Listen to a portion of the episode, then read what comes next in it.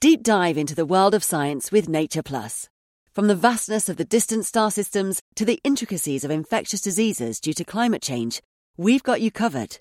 Enjoy access to over 55 cutting edge journals, breaking scientific news, and over a thousand new articles every month. Whether you're a seasoned researcher or just curious, Nature Plus simplifies complex studies. Plus, it's all available right at your fingertips on nature.com. Nature Plus, the key to unlocking the world's most significant scientific advances. Subscribe today at go.nature.com slash plus. Hi, I'm Daniel, founder of Pretty Litter. Did you know cats tend to hide symptoms of sickness and pain? I learned this the hard way after losing my cat Gingy. So I created Pretty Litter, a health monitoring litter that helps detect early signs of illness by changing colors, saving you money and potentially your cat's life. Pretty Litter is veterinarian developed, and it's the easiest way to keep tabs on your fur baby's health right at home. Go to prettylitter.com and use code ACAST for 20% off your first order and a free cat toy. Terms and conditions apply. See site for details. Hello and welcome to Backchat. If you think of the Nature podcast as an evidence based policy decision, then Backchat is a referendum. This month's schedule reads a bit like a travel itinerary. The Juno spacecraft has arrived at Jupiter, rhinos are catching intercontinental flights, and Britain is planning its departure from the EU. I'm Adam Levy, and this month's Backchatters are Lizzie Gibney. Hello, Adam. I am a physical sciences reporter here in London. And Dan Cressey. Hello, Adam. I'm one of the senior reporters here. And Celeste Biever. Hi, Adam. I'm the news editor. Coming up, the UK has voted 52% to 48% to leave the European Union. Whereas last back chat we could only speculate on what the fallout might be, we now have a month of upheaval to discuss. We'll also be talking about the Juno spacecraft's arrival at Jupiter and why tiny spacecraft always get huge attention from the press. Lastly, and most bizarrely, we'll be talking about plans to airlift rhinos from South Africa to Australia. What could possibly go wrong? First up, to Brexit. We spoke about Brexit in last month's show, which came out on Wednesday, June 22nd. On Friday morning, the news was out that the UK had indeed voted to leave. Now, first up, Celeste, what was the mood in Nature HQ? Well, first thing I want to say is we actually had a Brexit plan, unlike a lot of. Uh, politicians. Um, so that kicked into action. And um, I was actually away that day as the news editor, which was kind of terrible timing. I'd just taken a flight to go on holiday in America. But um, that meant that when I got off the flight, it was 3 or 4 a.m. in the UK, which was just before they kind of called it for leave. Um, so I knew it was going to happen. So I sent a miserable email to the chief magazine editor and our um, senior news editor here saying, I'm pretty sure it's happened. Um, ah, uh, but get, get on with the Brexit plan that we made a couple of days ago. So I was really, really, really glad we had that Brexit plan. And what was the Brexit plan? So Celeste's Brexit plan was to be on holiday, obviously. leaving... As was mine, actually. um, but I think, like most or, or many publications, we had prepared two stories, one for either side of the vote. And then we spent the morning after the vote drastically ringing around trying to get comments from people and making sure that the assumptions that we'd made and the comments we got in advance of the vote actually did apply. Um, like a lot of people who were looking at the polls and the betting markets beforehand, the result was something of a surprise to us. Now, even though we've had the vote, we should say that no one actually knows when we will be leaving the European Union, and quite a lot still hangs in the balance. So, so what do we know so far? Well, we've had so there's a new prime minister, Theresa May, and she has definitely reaffirmed that it is happening. There's there's no going back. Um, there's this thing called Article 50, which has to be triggered in some kind of scary ceremonial way before the formal negotiations happen between the UK and the EU. Um, there are so many things that need to be renegotiated, trade deals, and you know, science is a little part of a much much bigger scheme here. Um, so I think that's the the issue. Really, it's because of that fact because science is just so interconnecting with everything else. Um, the uncertainty that's there is just hanging over everything and is going to continue to hang for a very long time. So, as journalists, we're in a kind of interesting position in that everyone expects people like us to go out there and find the answers to all these questions. But actually, at the moment, nobody seems to know the answers. So, what do we report on in, in absence of those stories? Do we just report on the un- uncertainty? We know that there are a huge amount of questions that scientists have and nature readers have about all sorts of things, like whether they will still get their European funding, whether they European, uh, their EU colleagues can still come and work with them? Um, and the answer to nearly all of those questions at the moment is we don't know. But there are individual anecdotes of specific problems that are being encountered, which we're being reporting on, and also looking further down the line at who is going to be providing answers to these questions. What are the systems that are being set up to come up with these answers? Yeah, I mean, from a perspective of how scientists are reacting, I mean, this story provides a huge amount of mileage for us, but it's something that really affects our readers' lives. And at the same time, it's a grand political drama that's playing out all over the world. And we're even finding that it's not just Europeans that are interested in this outside that, Americans are fascinated by it because it's something that a lot of people didn't expect to happen. So, from a coverage perspective, there, there is a lot to say and a lot to write about and a lot to find out. And I mean, it's almost overwhelming. I sometimes worry that this is something that we like to go on about a lot, but people in the rest of the world might be getting sick of. But have you found that readers in other countries are still very engaged? Yeah, I mean, all the stories that we put up on Brexit get a lot of traffic and engagement. So people seem to really want to read about them. And our US team stays on the line for all our Brexit meetings and asks lots of questions. And, you know, the US um, news editor keeps telling me, more, more, more. We want more about Brexit. But uh, suddenly it's created all this interest in the EU and how it all works that people just didn't have before. And I think that's something we can provide because a lot of the time in like UK science policy stories are very UK focused and expect everyone to know what's going on and been following it for years and years. Whereas we are very, very conscious we're writing for a big international audience. So I think that's exactly what we try and do is take all that knowledge that we have about how it all works at the internal and nitty gritty level, but then say, okay, so what does this mean? And, and, and give it kind of broader relevance. And on a kind of anecdotal level, I've, I've found that international scientists um, who I've been talking to about completely separate things have mentioned Brexit in a way that hasn't happened to me previously with any UK political issue. So, so what do we know? You mentioned, I think, Dan, that there have been certain anecdotes coming out um, about people's negative experiences of Brexit. So, for example, The Guardian ran one story in which they spoke of UK scientists dropped from EU projects because of post Brexit funding fears. Do we actually know that stories like this are true at this stage, or is it just kind of a, rumour mill? Well, yeah, we've had um, other examples in nature as well of specific, uh, some very specific projects where people have said that there have been problems as a result. The, the issue, though, is there is a lot more rumour here than there is concrete facts at the moment. And there's a lot of fears swirling around. And equally, a lot of people wouldn't know if they'd been cut out of a particular collaboration. I mean, it's very hard to prove that someone who might have approached you to be a collaborator on a research grant chose not to because of Brexit.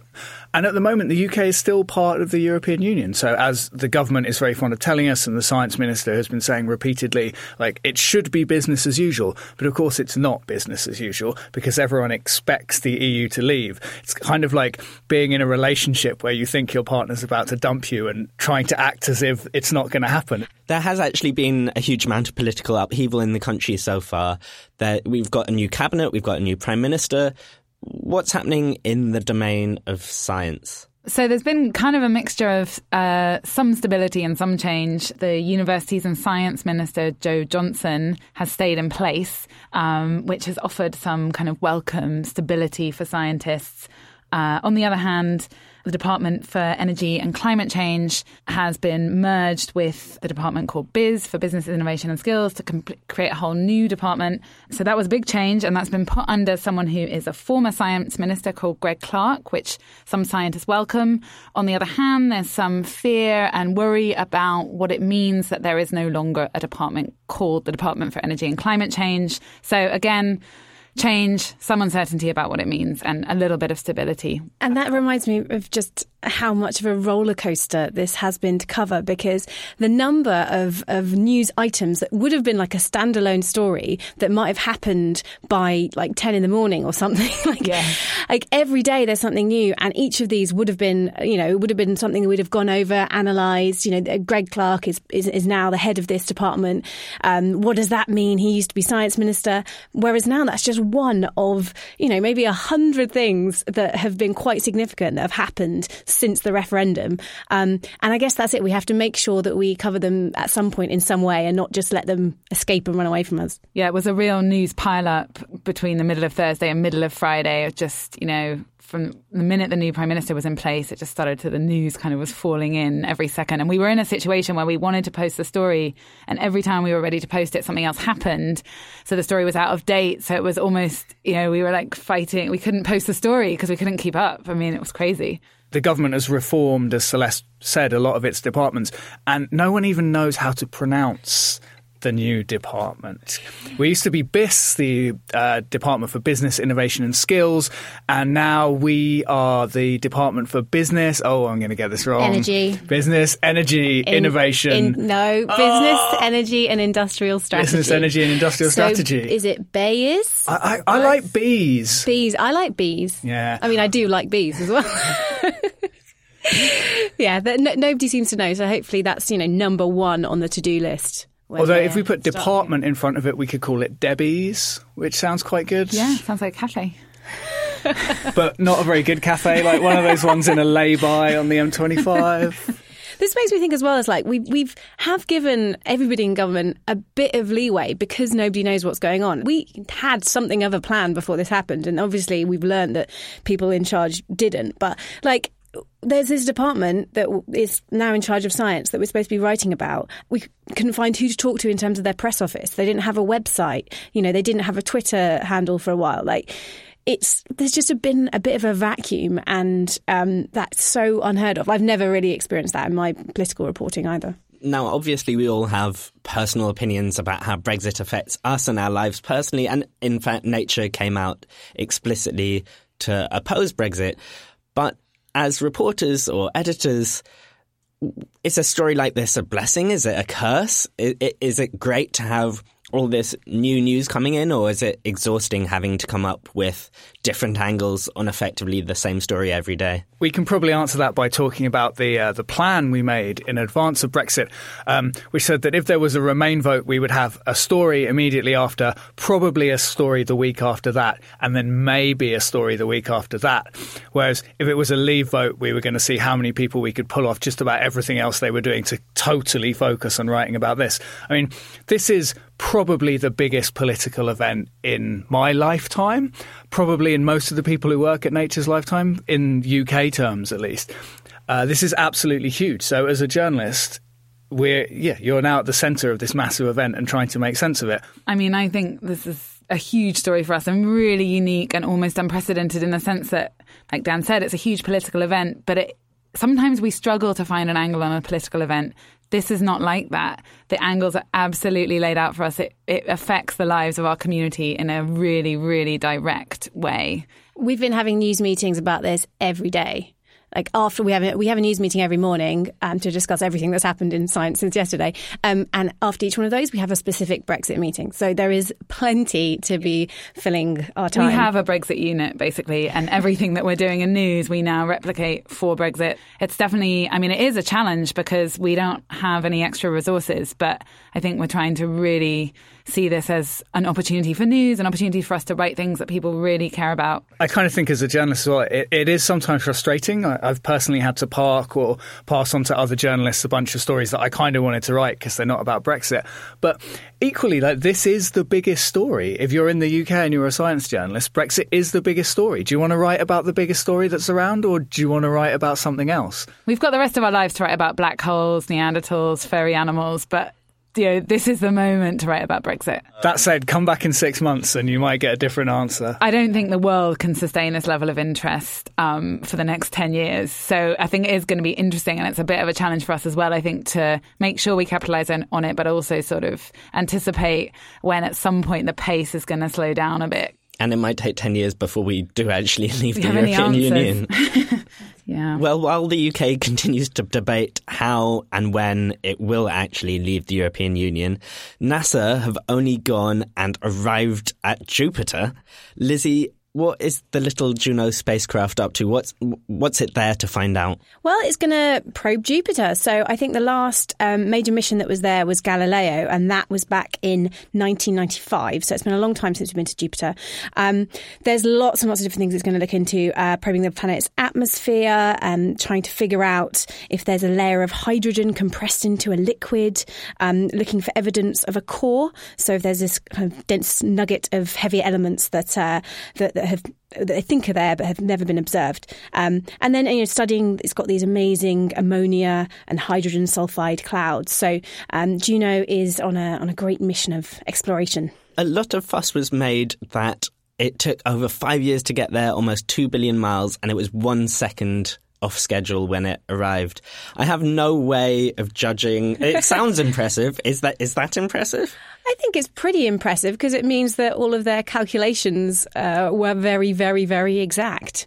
And I think that's part of uh, what we enjoy about it. I, I love the way that we send off these uh, spacecraft and then everyone kind of forgets about it a little bit. And then suddenly it's arriving and, you know, we'll have it on our news calendar as, all right, you know, Juno gets to Jupiter um, in July 2016. And it's just a bit of a, like a forgotten gift. all that time when all, we've been doing all that, all these things, that little craft has just had one goal. It's just been heading towards Jupiter.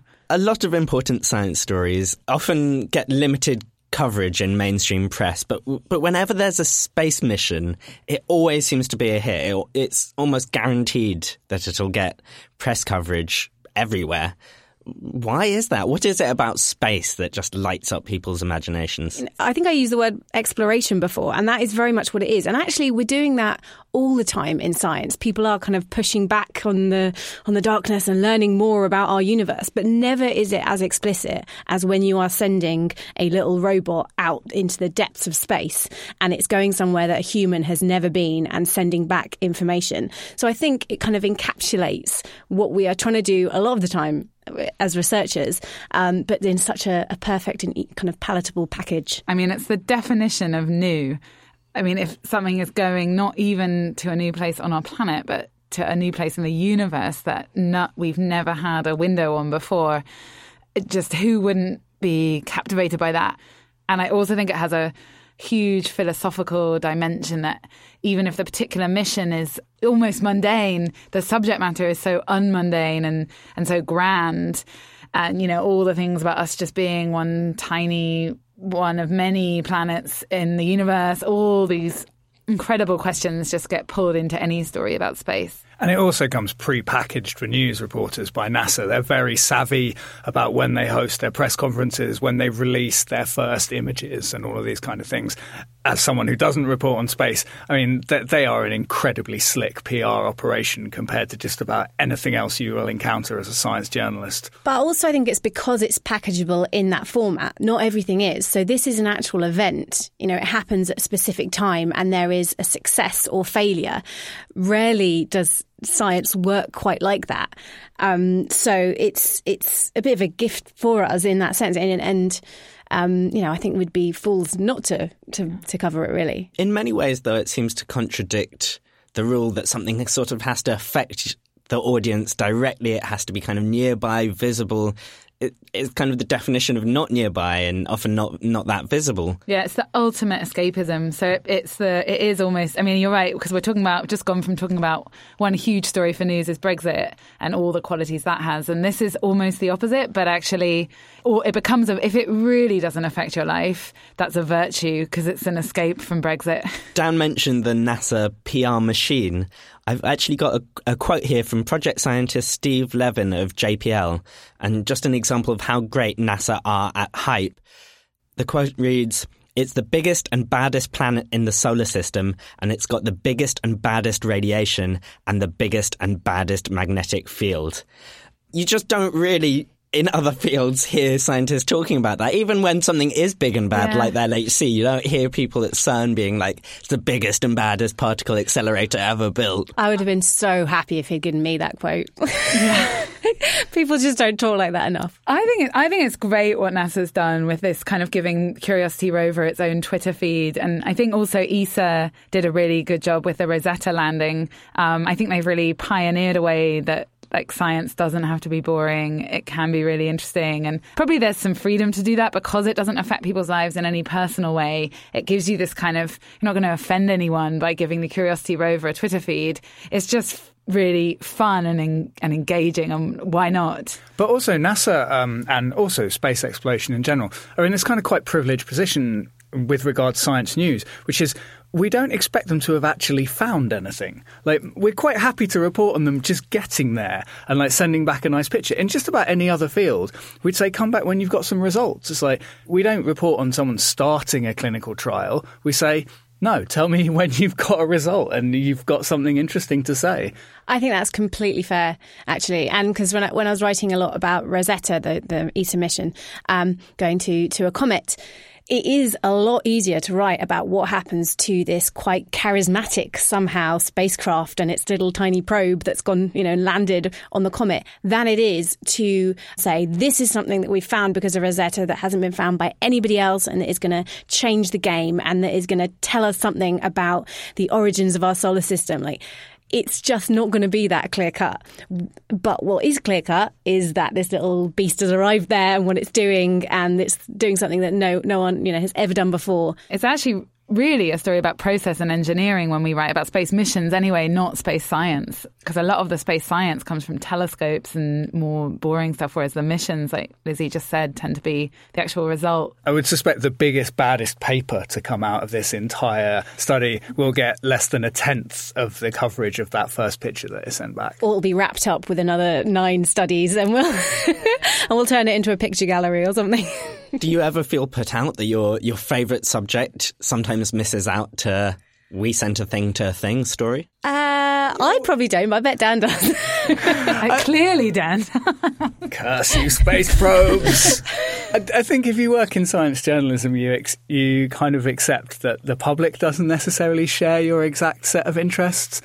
No one wants to read my personal newsfeed because it's not what most people are interested in. So yeah, you can have your news about space probes. I don't really care. There is one thing, though, that frustrates me about all of this reporting, and I absolutely do it myself, and it's an essential part of any story, um, is the line about like how people reacted when they discovered that it arrived and everything was fine.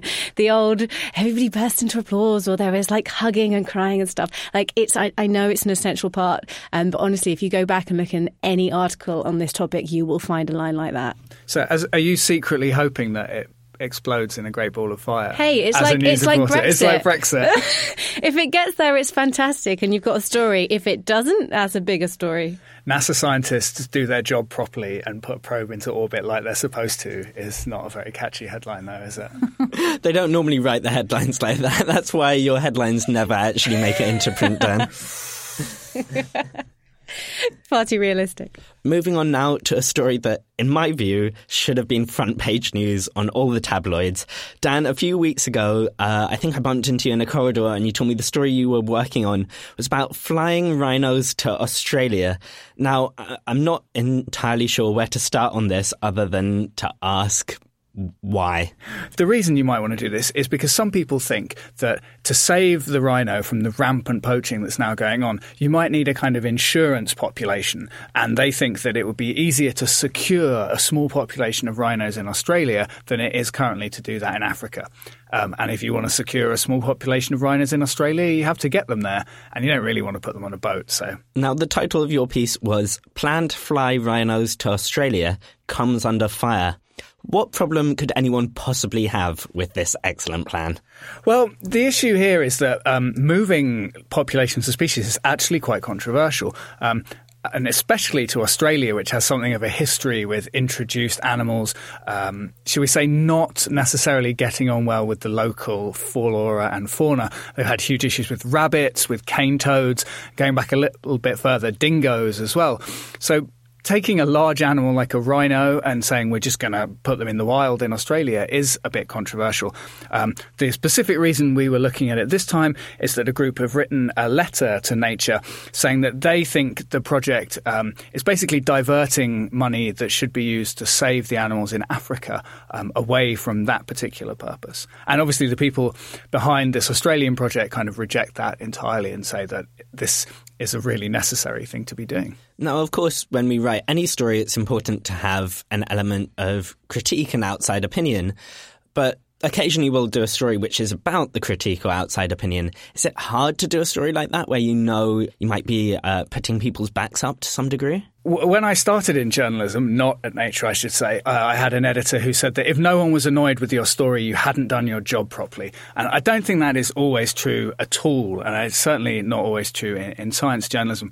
But equally, as a journalist, you can't be afraid of putting someone's back up. This story was about one group of researchers who are criticizing another group of researchers. That's what a lot of proper science news boils down to. And you have to try and present the arguments in a fair way and not necessarily take sides.